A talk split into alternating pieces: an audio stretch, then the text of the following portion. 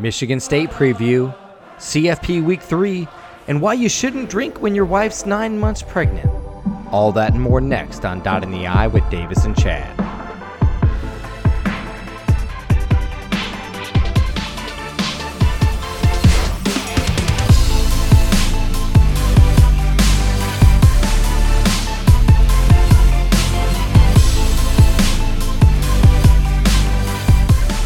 What's up, Buckeye Nation, and welcome to Dotting the I with Davis and Chad. We are on episode 35 and coming to you when we play the team up North's little bastard brother, Michigan State. And also, we got CFP rankings to talk about.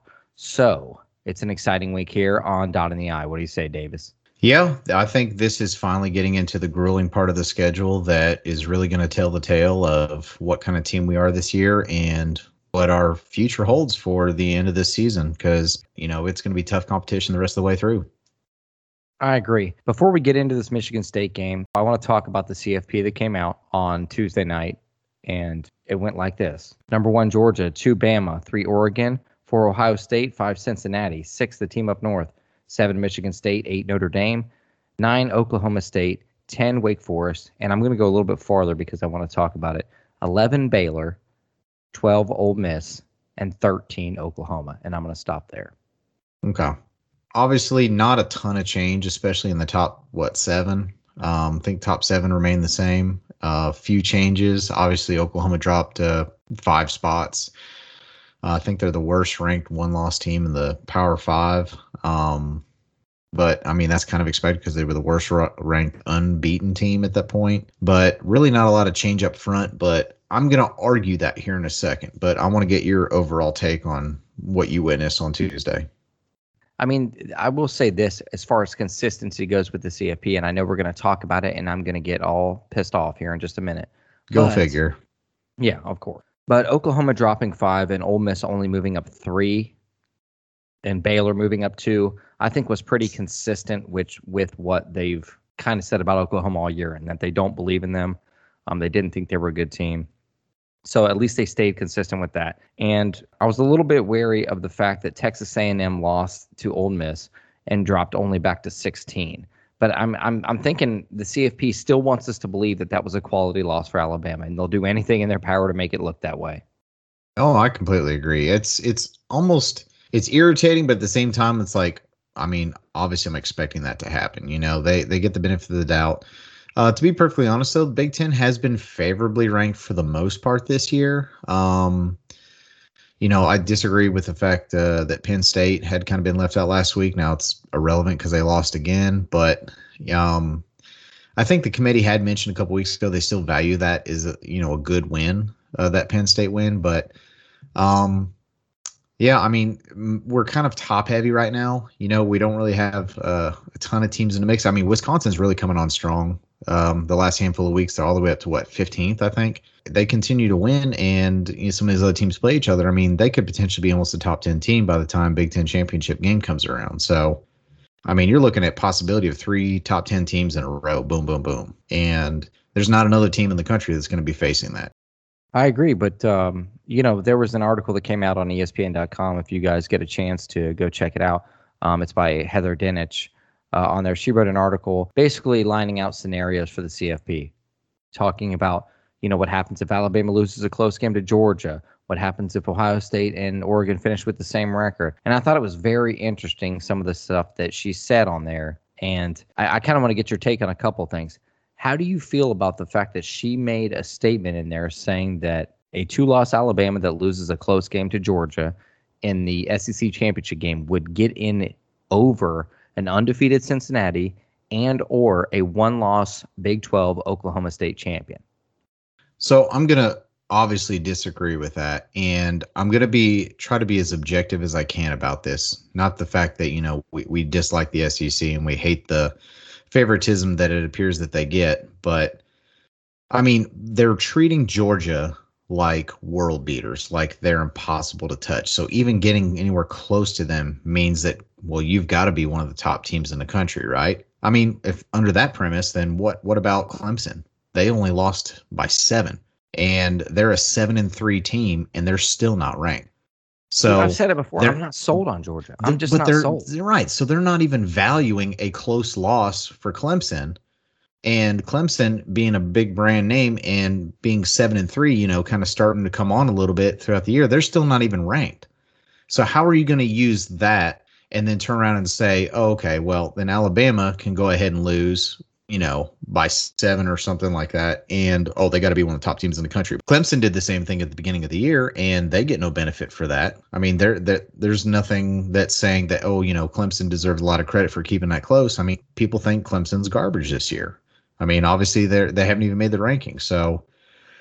I just Yeah. I, I completely disagree with the fact that I mean my opinion is Alabama loses regardless of the outcome. I mean, unless it literally maybe goes into overtime and it's back and forth, back and forth, and it's like a two point conversion difference. Maybe a slight argument, but they still need some other chips to fall uh, in a particular way behind them. But I don't see two loss Alabama not winning the conference getting in. I don't. I wish I didn't see it, but you know, dude, you know how I feel about ESPN and the SEC. And when you've got uh, you've got ESPN writers telling us that that's what they think will happen, I'm pretty sure. Well, that's, that's a real ESPN writers. The ESPN writers are not the, on the CFP, Come and on, I know that. not that listen, naive. okay, to an extent. I mean, it does seem that ESPN does a lot of uh, the thinking for some people, Dude, which shouldn't be the case. from the beginning. They've set it up this way. I agree. It it does feel like a setup. It does feel like they've continued to do this to build up the resumes of all these teams in the SEC. That's why we continue to see again that the highest ranked team with the most losses of each team is always the team from the SEC. And Because why one of them loses and they drop three spots, and one of them wins and they go up four. It's Do you either agree with this quality statement? win or a quality loss. Yeah. Do you agree with this statement? Because what I'm going to say should tell the tale for the entire thing. And it's a real simple thing. If Ohio State wins out, they will have played how many teams? What, one, two, three ranked teams in three weeks? Okay. And two of them in the top 10. Okay. At if least we beat every single one of those teams and we win the Big Ten championship, we will still not jump Alabama, whose whose best win is Ole Miss, I guess. I agree. I, I'm not saying that we're getting hated on as much this year. Bama's always seems like they're going to get a the benefit of the doubt. What have they missed? Maybe two of the total playoffs out of the seven. They've been in five of them. Um, so it, it seems like they're going to constantly get the benefit of the doubt. And I think that's current position. But the real thing that I continue to want to argue about these rankings is the fact that Oregon is above Ohio State and Michigan State is below Michigan. And of course, we've been hearing this for the last week or so uh, since the first time, uh, you know, after Michigan State lost to Purdue, they dropped below Michigan because the head to head, or because they believe the head to head wasn't the deciding factor. They said that they clearly thought Michigan was a better team. And instead of even watching the game, because they made an interesting comment that they said if you just watch the game or take watching the game and put it aside and you just look at the stats, Michigan's leading all these categories. Well, what the hell do you think it is the same thing if you do that with Oregon and Ohio State? Who's going to be leading all those categories? It's going to be mostly Ohio State. And even if you want to sit there and watch the game, I'm not saying Ohio State has played their best football all year long, but their they their ceiling is so much higher, and they've put on some jaw dropping performances that you don't see from Oregon. You don't. And I just really believe, and especially from what I hear on a consistent basis, you know, is that a lot of people really believe Ohio State is the better team. So the fact that they do that with the Michigan and Michigan State ranking, and then they want to turn around and continue to put Oregon over top, it it mind boggles me. I mean, I even put a poll on Facebook and I said, you know, do you believe? Now, of course, I understand these are mostly Ohio State fans to begin with, so it's going to be a little bit biased, but do you believe that Oregon should still be ranked above Ohio State? And out of I think 30 votes, 24 of them said no. They think Ohio State should be above uh, above Oregon. Of course they did. I understand it's going to be a little bit biased, but I well, think where did I vote? you voted no. You think Damn they right should be where they're at. Yes, I do, and I'll tell you why. It's it's too soon. Okay, if you'd asked me this in two weeks, my answer would be different. But you cannot tell me that all of a sudden we beat one ranked team who's ranked number twenty, okay, and beat Purdue. Whoopity freaking do. And all of a sudden you want to jump Oregon? That does not suffice you beating a head to head. It doesn't suffice that. You have to have overwhelming evidence in order for me to put you above a team that beats you head to head on a field. I'm so then sorry. where's where's the overwhelming evidence why Michigan is that much better than Michigan State? There Are you isn't, talking- and that's why I had a problem with that to begin with. That's you my know favor that's, that's my whole problem. Listen, and that's honestly where I'm at. I will be okay with Ohio State being below Oregon if the committee was prioritizing specific criteria. But because they've shown that, oh, we just think this other team's better because of statistics and things that we've seen, and then the head to head doesn't matter, but then they're turning around and making the head to head matter when clearly I think the eye test and the statistics would favor Ohio State, they ignore that. You know, I can honestly probably pinpoint to the main reason why I think it's still happening. And it's something that they had mentioned that they are really valuing winning in Columbus, which is a testament to the respect that Ohio State gets of how hard it is to win on our field. I mean, the last time we lost at home, uh, I believe, was 2017, if I'm not mistaken. Which is funny Um, because the worst losses we've had that I can remember were at home. Yeah, but not not recently. I mean, they've been more on the road. The Purdue game that we lost was on the road. the Iowa dude, game that we lost was on the road. We played worse at home. I agree. on the road. I, I we do play better on the road typically, but yeah, I mean, what was the last one we lost? Was that maybe the Oklahoma game? Baker Mayfield playing in the flag year. Yeah, I believe that's the last time we lost at home before the Oregon game. So I think, you know, our brand name and the home field and playing in Columbus is just viewed as such a huge win that it trumps anything else that they're seeing. And I think that's realistically the only reason they're doing it. It's not because they're just saying straight head to head. You know, I think it would be a different story if we went to Eugene, Oregon, and we lost there eh, by seven, and then everything would remain the same like it is now. I think we probably would be ahead of them.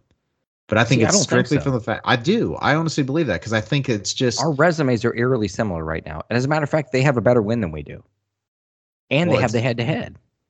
yeah, but they have a worse loss. They have a terrible loss. It doesn't matter. You can't go to that when the when you the can because Ohio, even. because in because Not when they beat State you head to head. That's There's a point. lot of teams that get. I listen. We can go around the circle on this, but I'm always going to disagree. And here's let, let me tell you why I think it is important. Because we can sit here and play out all these different scenarios, like you talked about in that article. But let's say that some chaos happens, or uh, and because because our, I, I've told you and I've told our buddy Chaz that's been on the episode before, and other people that I really want this rematch, and we're almost prime for a possible rematch in the CFP semifinals. And at that point, it's irrelevant if we're we're ahead of them, or behind them, because if Georgia beats Alabama and we keep doing our thing, Ohio State and Oregon are going to be two and three. It doesn't matter what the order, besides I guess whoever wears home jersey, right? So I'm rooting for that scenario to happen. Now, of course, we're saying all of this uh, expecting Ohio State to win out. That's still f- to be seen, and all of this argument may may be for not. But let's say, for example, that Alabama does beat Georgia. So the first thing here is Georgia's still going to get in. That's almost a consensus. They're a lock, right? Yeah. Alabama's going to move to one, and at that point, it's going to be very important who is ahead between Oregon and Ohio State because there's no way they're going to drop Georgia to number four and have them play the very next game together, a rematch in the semifinal. They're not going to do that. There's no way. They would drop Georgia to three, which means I almost some- think they would drop them to two. even if two, it doesn't matter. But at that point, whoever is uh, ahead in the ranking between Ohio State and Oregon then is going to have that matchup with Georgia, and the other one's going to have the matchup with Alabama. So that's why it is going to be important how they do this. Now, in a doomsday scenario that I just mentioned there, I'm okay with Oregon being ahead because I do want to play Georgia, but I'd rather play them in the national title because I think Georgia would beat Oregon in my opinion. Um, I think we would have I think we would have a legitimate shot against Alabama. I really do this year because they're not world beaters this year. They're a really good team, and we are a really good team. And I, think, it would be fairly evenly matched. four I if we agree. play like we did last week, and the defense can get some stops. You know, and we don't have a ton of penalties. I, I really do Right. believe that. But my point, my, what I want to say is this: I don't want people to think like I'm against Ohio State and I don't want them to be ahead of them. No, I just feel this way. I feel that our resumes are eerily similar, and whether you want to argue it one way or the other is is on you. Whether you want to talk about wins, whether you want to talk about losses, head to head, conferences, all that stuff. I get it, dude. I get it. And people are saying, well, Ohio State has the number one offense. Yeah, I get that. But we're nitpicking. My point is, it's not enough to jump them yet.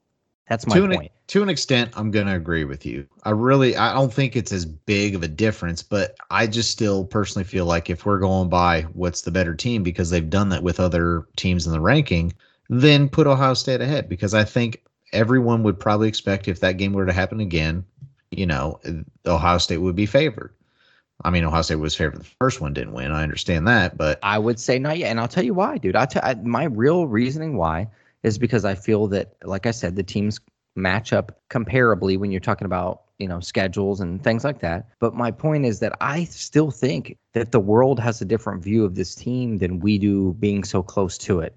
And that if you look at the scope of the season from the outside looking in, we've had some highs, we've had some lows and then we've evened out and then people are like man i thought this team was better than that. And we had those you know two bad weeks coming out of the you know what i mean coming out of the cupcake games. And then we come out you know last week and we look brilliant. I think people are wanting us to lament that. Like they want to see can you do it again versus top competition. And if so maybe then we'll buy in. And that's what i think. That's why i think this week is so important dude to us. Not only just for because if you lose you know what i mean? Your playoff implications are pretty much over. But in the fact that, dude, I think we can make the country believers this week if we can come out and take care of business. Yeah, I'll be honest, man. I mean, the more you kind of explain through it, I really kind of understand your perspective, and I mean, I, am I'm, I'm still gonna kind of personally what, feel the way I want. Shut your mouth. Let me finish. What the hell? Hold um, on a um, second, dude. No, hold on a second. I think on. I hey, just we're left on a something time in my limit. underwear. I left something in my underwear. I don't know what it was. Well, that's that's a normal Tuesday for you. Yeah, continue on. okay, so I agree, and at the end of the day, assuming Ohio State wins out, I just want to. I, at that point, it's not going to matter whether or not we jump Oregon or not, as long as the scenario plays out that I would want to see. I would want to see Georgia beat Alabama and at least handily enough to where there's not this bullcrap conversation that should Alabama still be in. And I want to see Cincinnati get in.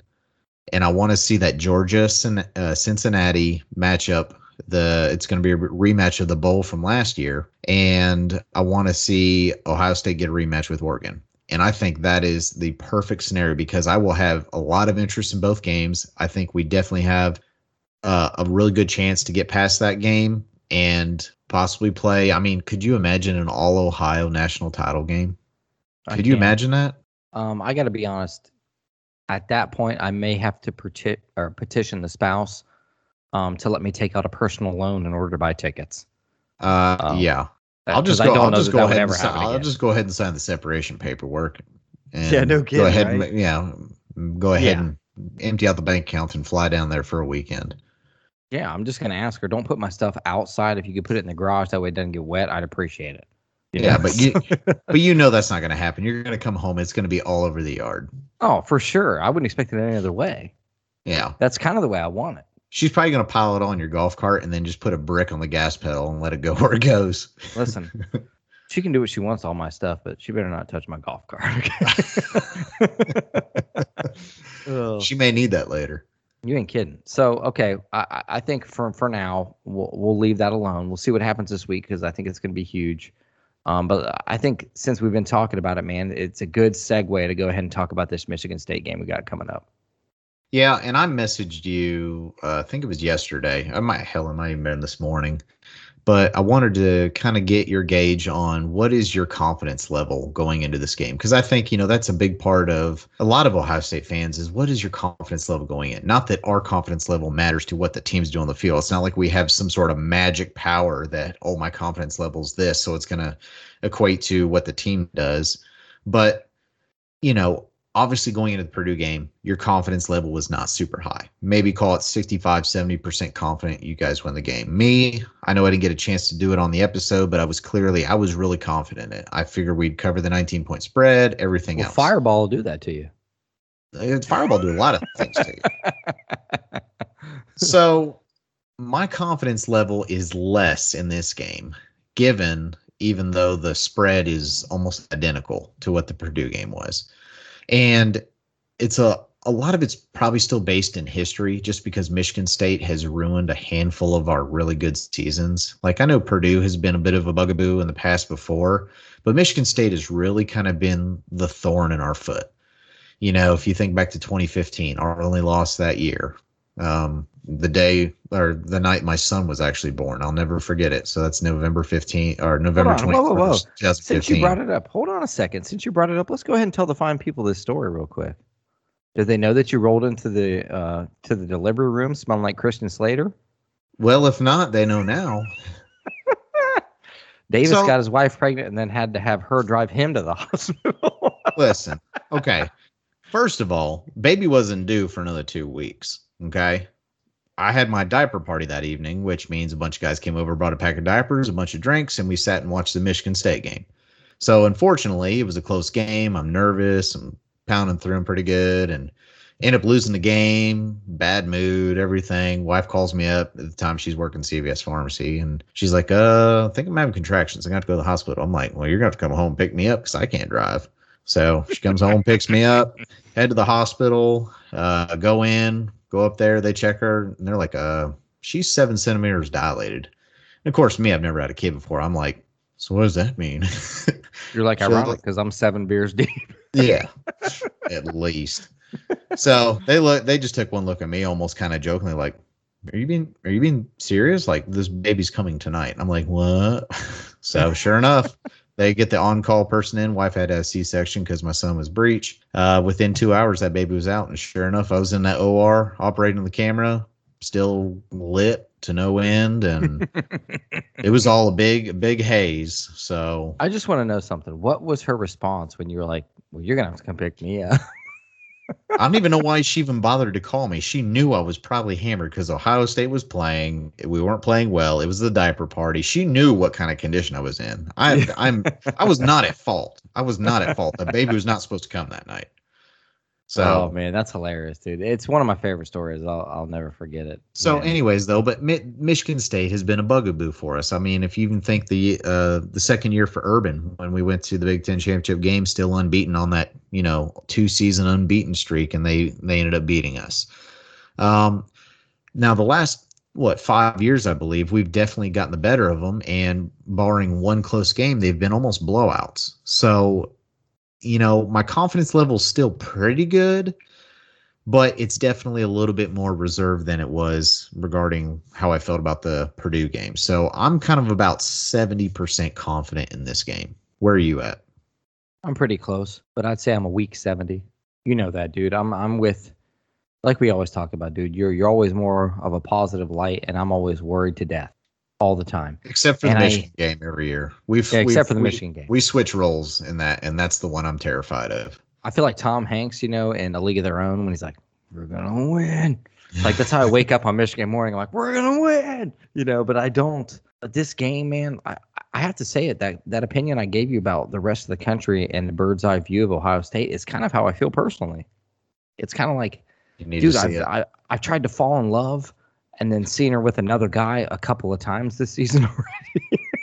so I'm like, is she going to stay faithful this week? That's kind of like where I'm at. And I think this is a really important week for me and my confidence with this team, dude. Because if we can put together a performance like we did last week, when everybody is kind of in limbo and doubting us, then I think this is a team that is ready, dude, ready for the challenge ahead. And I'm just waiting to see, dude, is that what's going to happen or not? Yeah, I think it's important we do really well in this game, not just for the national perspective of just us against Michigan State, but also to show that, you know, Purdue wasn't just kind of like a, a flash in the pants, like, you know, a one time deal where we were just all clicking. Like, it needs to, we need to continue to build off of that Purdue performance and not lay off. We need to continue to be producing over 500 yards of offense to have better red zone efficiency uh, to be posting 40 plus points a game, even in these, you know, tougher matchups. And I think that consistency then is going to make more a believer of, you know, not just people around the country and everything, but also more believers of the kids in the locker room. They're like, hey, now we're doing this against the stiffer competition. Now we're believing that we can really do this against anyone. Because you know, it's been no secret. Our tougher matchups this year, we haven't played our best. It's not, and I mean, we're still coming out on top, and um, in some in some cases, we're coming out on top. You know, pretty decent. But you know, if we're playing to the full potential of what this team really is capable of, we should be borderline blowing a lot of these teams out. In my opinion, we really should. I mean, I am I wrong in that assumption, or are you kind of feeling the same way? Yeah, I mean, to be honest, uh, I feel like we've gone through a lot this season, like growing pain wise. Just kind of like uh, I, I feel like it's not just with the team as well. I think it's with the coaching staff trying to figure it out. We tried to figure out the defense at the beginning, and then I feel like the play calling was kind of sour, and they kind of got that change right around. And then it was kind of like, okay, well, we got everything working a little bit, but maybe you know our O line struggling a little bit with the you know the pass rush, things like that, dude. And I feel like we've just continually had a different issue, like to work on a severe issue. As a matter of fact, I'd call it a severe issue um, for most of the season. But I feel like last game, I mean, we like we talked about, we completely accepted the fact that the defense is going to be what it is. Okay, I think we're all okay with it going forward. You know, it is what it is. So, and but we know what this offense can be, and I think that's the that's the real point here. And if that offense clicks on cylinders, dude, all cylinders, we should score this many points on everybody. And we should have beat some of the teams we played by a ton more than we did. So my, my question is, dude, is this here to stay? That's what I want to know. Yeah, that's a good point. Um, I don't really know what our ceiling is yet because I think we've seen it in spurts on both sides of the ball. It's kind of like when we get one thing going, something else kind of goes wrong. We get another thing going, something else kind of goes wrong. But it's very apparent though that as long as we keep our running game going, then we're going to be in good shape. That almost seems like kind of the backbreaker for this team, in my opinion.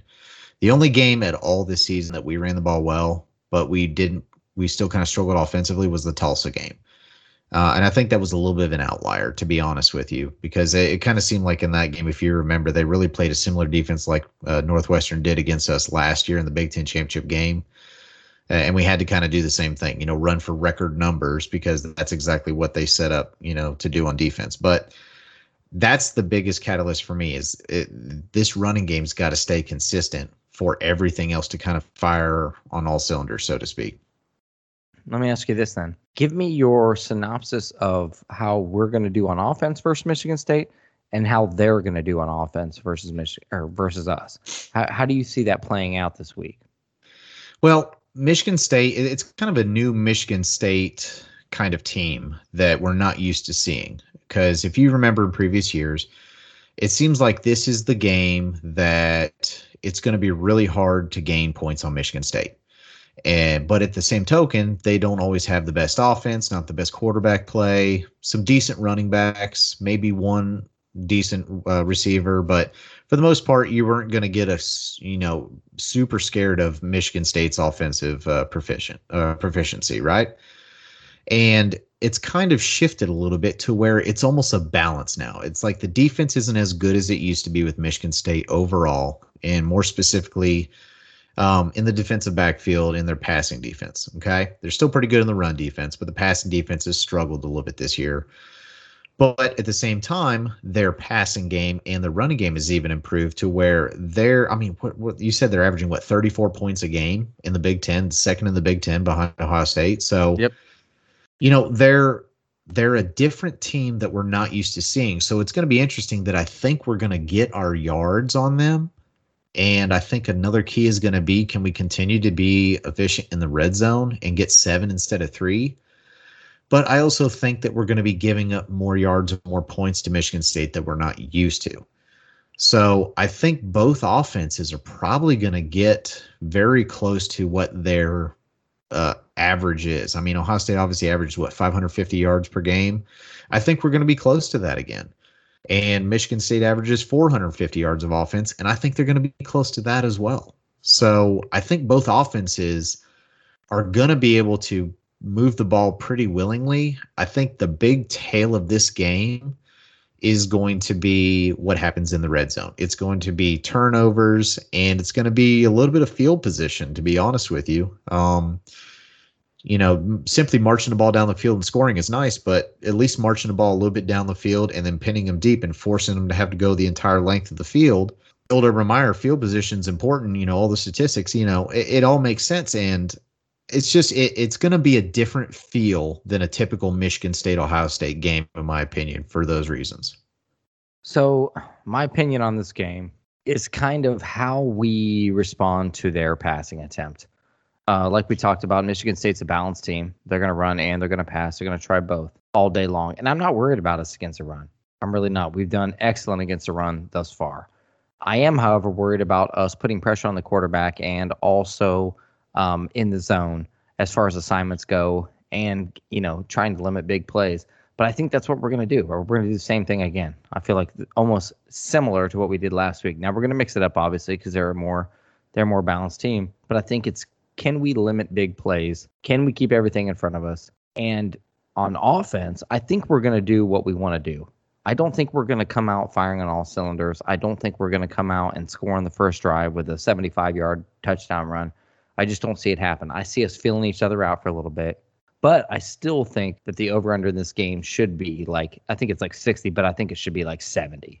I think it's I'm 68 and a half. It's 68 and a half. I would take 70 for the over and under. Like, that's pretty close to me, maybe even 75. I think there's going to be some scoring in this game, but I, dude, I think that the like you said, I, I I do agree with the red zone thing. I really think that that's going to be a huge key to this game. But to me, my my my biggest key, and it's going to be my biggest key going forward in almost every game, is can our defense stop anybody? Can they stop anybody that can throw the ball?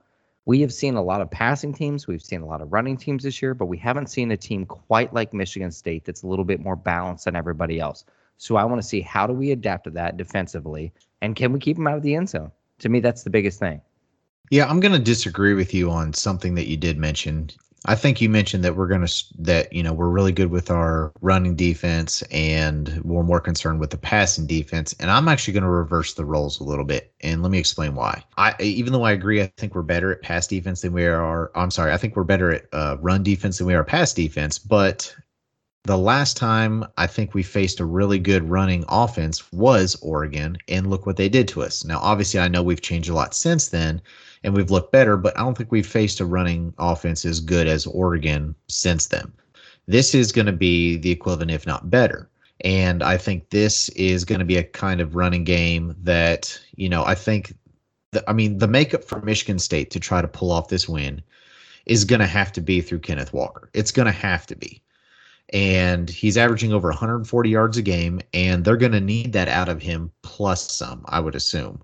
They're in order to do that, he's not going to be able to just run through the tackles 30 times a game. I mean, they're going to have to find creative ways to get him the ball. It could be some screen passes, it could be uh, some finicky trick plays, stuff like that. I mean, they're, they're going to find a bunch of different ways to get him the ball and get him the ball, you know, maybe not right up the middle, more out on the edges. So, my main concern is going to be how are we going to corral him and keep him from breaking a long one? Because you know, he's going to be hard enough just to keep, you know, two, three yards uh, gain, and that's it. So the problem that I see coming into this game could potentially be that even if he doesn't break a long one, if he keeps getting these first downs, they can eat up the possession clock and they can continue to keep our offense off the field. And even if we are extremely uh, efficient in offense, if we're only getting the ball, what, four or five times before the end of the half, you know, that can really limit what kind of damage we can do. And if they keep this thing close, especially into the second half, anything can happen. So I'm more worried about how we handle the the running more than the passing. Well, I know what you're saying. I get it. Um, I, I just don't believe that they're going to do that. If you look at the blueprint against Ohio State, it doesn't say run the ball against us. It says throw it. So I, it, while I do agree that I don't think Kenneth Walker is not going to get the ball handed to him 30 times and run up the gut. That's not going to happen. Like you said, they may do some more passes you know, some swing passes, some screens, some stuff in the flats. I can see that to try to get him into space. I definitely can see that. But dude, eh, you'd have to be an idiot to not look at Ohio State film and want to pass the ball. They're not going to run the ball 30 Well, I understand that. I'm not saying they're not going to pass the ball, but I feel like as long as we can corral that running game, because again, I think the big part of that is if you can run the ball well, you can just absorb a ton of time of possession. And the more time they have the ball, that's the less time our offense has the ball, and the less time that our offense has the ability to try to, you know, run up the score and make it to where Michigan State can't catch us.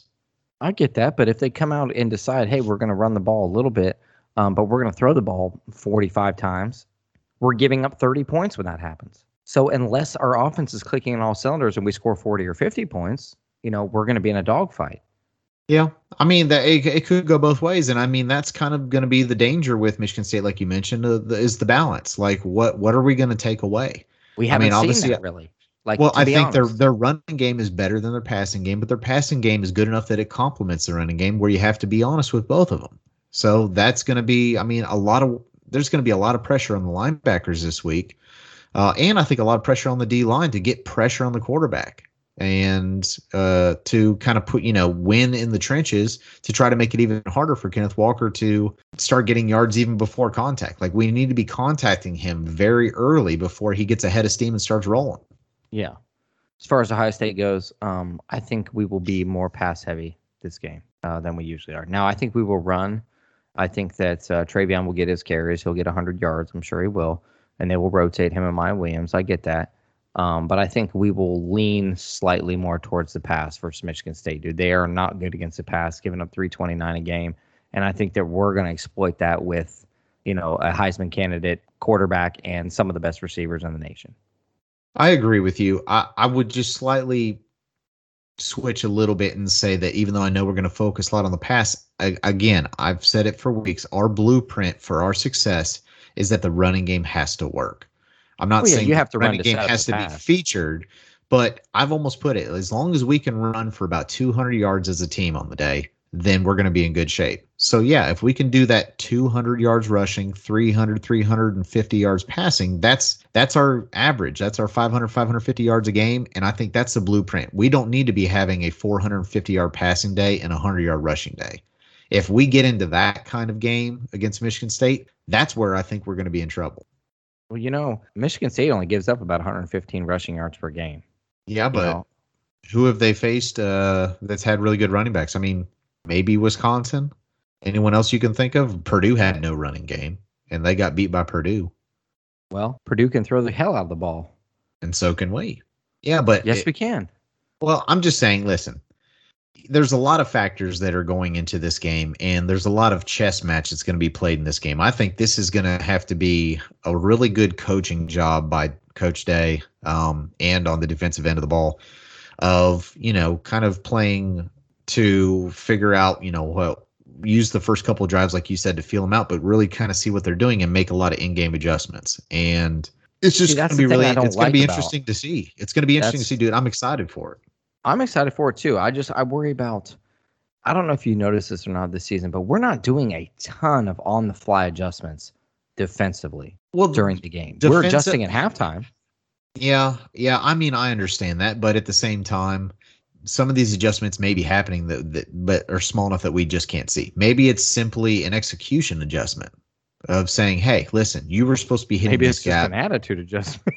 It could be. It honestly could be. Who knows?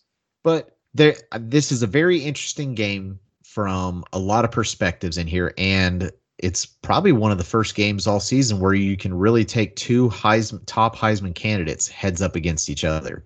I mean, this is a game. I know we didn't really reference it, but this is a game that I think is going to vault one or the other into almost the lead for the Heisman.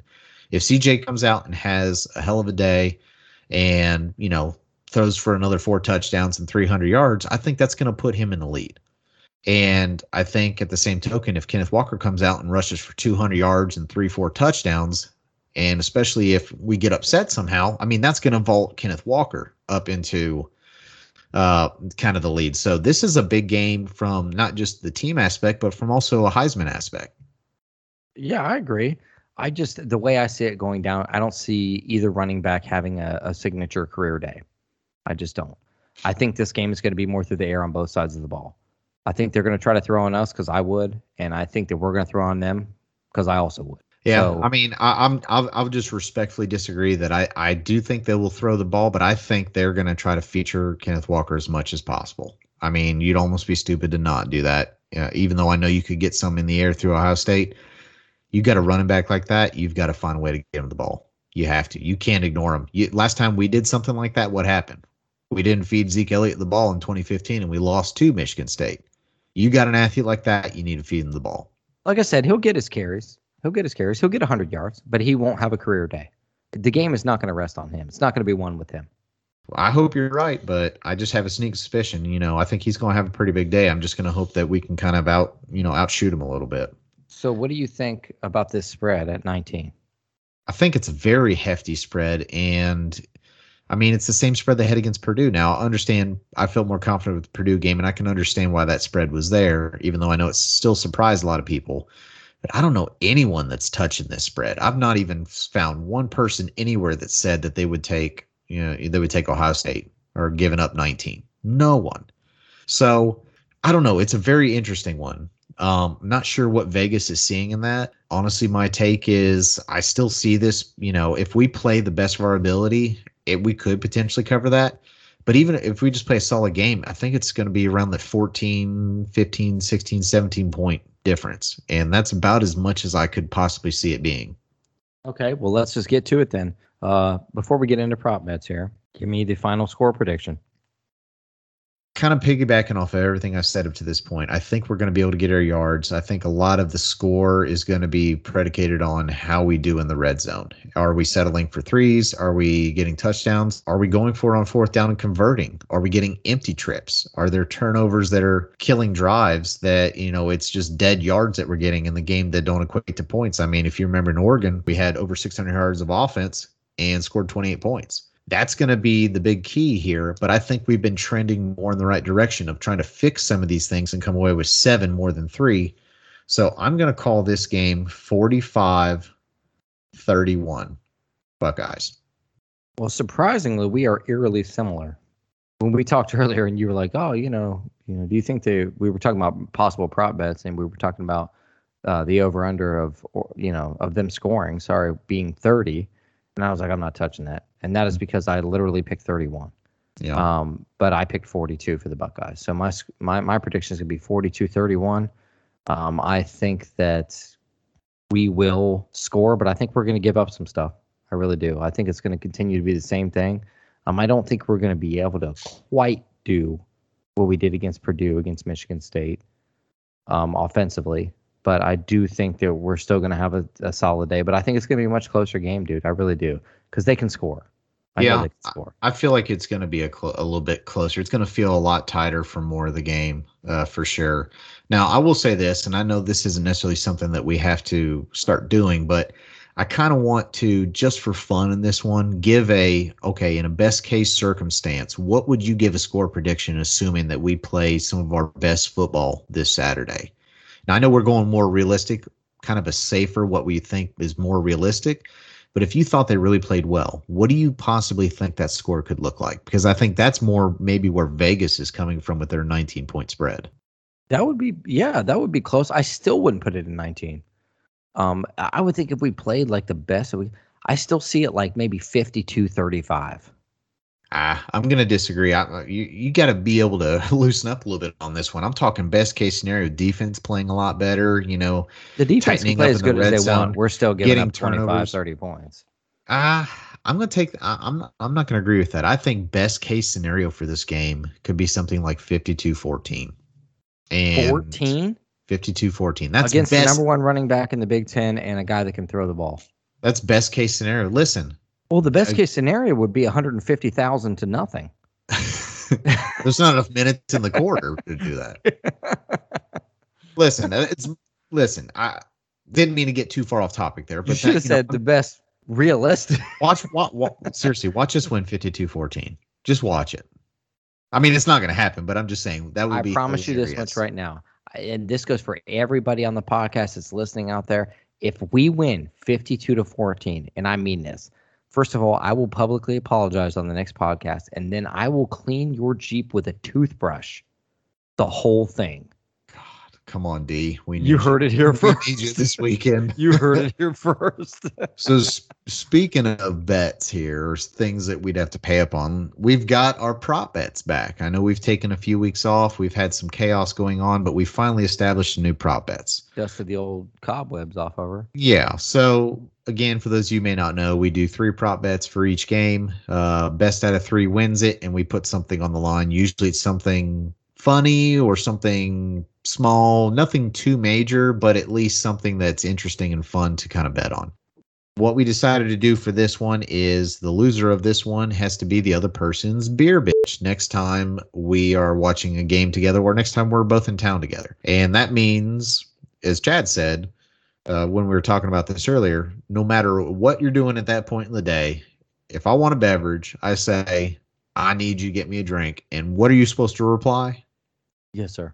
Yes, sir. And there's no, I don't care if you're in the middle of something, you could be on the toilet. Listen, the toilet paper comes second. My beer comes first, right? Pinch it shallow and wipe it deep. I need a beer. yeah. Now, see, the thing is, I know both of us, and we'll over abuse this rule too, for sure. To the point of the other person be like, listen, I'll just give you money if you quit it. oh, I can't wait. I'm gonna say I'm gonna need a beer, and when you bring it to me, I'm gonna be like, mm, this one ain't cold enough. Give me another one. Yeah, yeah. and then all, all I have to do is say, yes, sir. Yeah. oh yeah. I really hope I don't lose this one, but I have a feeling because I took some risks this the this week. So you did. You got a little brave. I did. So here are the three bets. The first one is sex, and we sometimes we just kind of set our own numbers what we're feeling.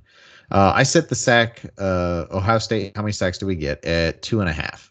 And I felt like we're going to try to fix the issue from last week, not getting any sacks and get more pressure. And I have a feeling we're going to get three or more. And Chad believes we will not, so he's taking two or less sacks. So that is the first prop bet. The second one is Ohio State passing yards. And this one, again, is interesting because Michigan State doesn't have the best pass D. They're giving up an average of 329, yard, 329 yards per game.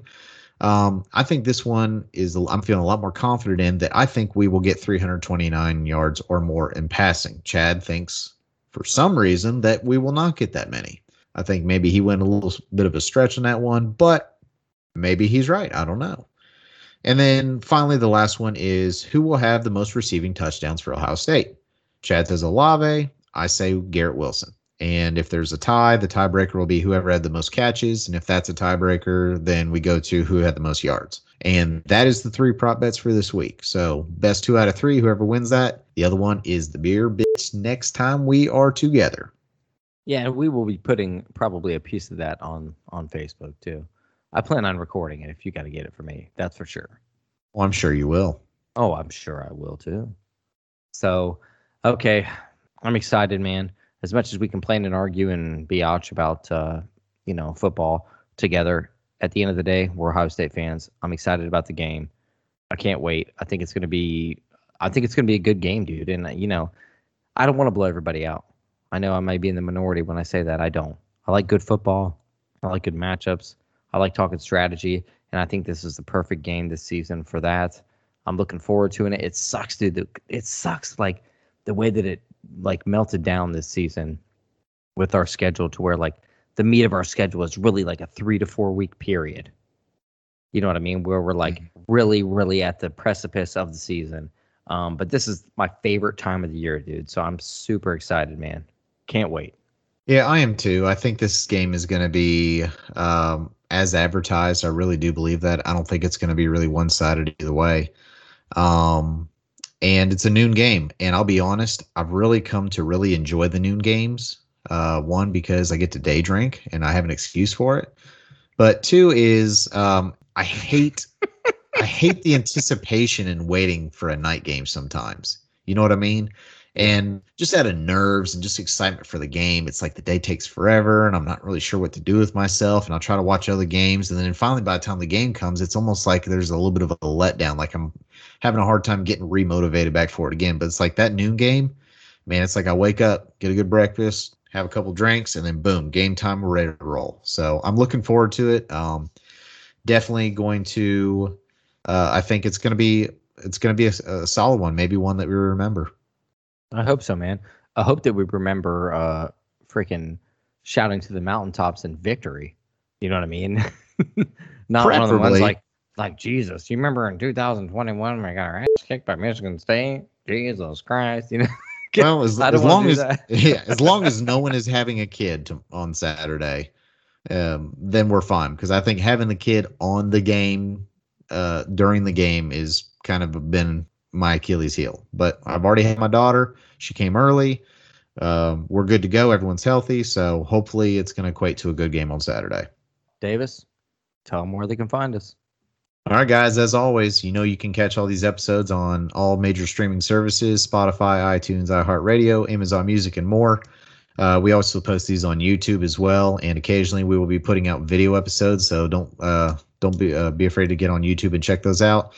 And we also do a lot of stuff on our Facebook page. We do polls, we do pictures, uh, we do some other things for insight. So if you haven't gotten a chance, uh, head on over to Dotting the I with Davis and Chad on Facebook and like our page uh, so you can see that content. And until next time, guys, we're going to keep doing what we do and we really enjoy the support and we're looking forward to the next episode. So until then, guys, go Bucks. OH.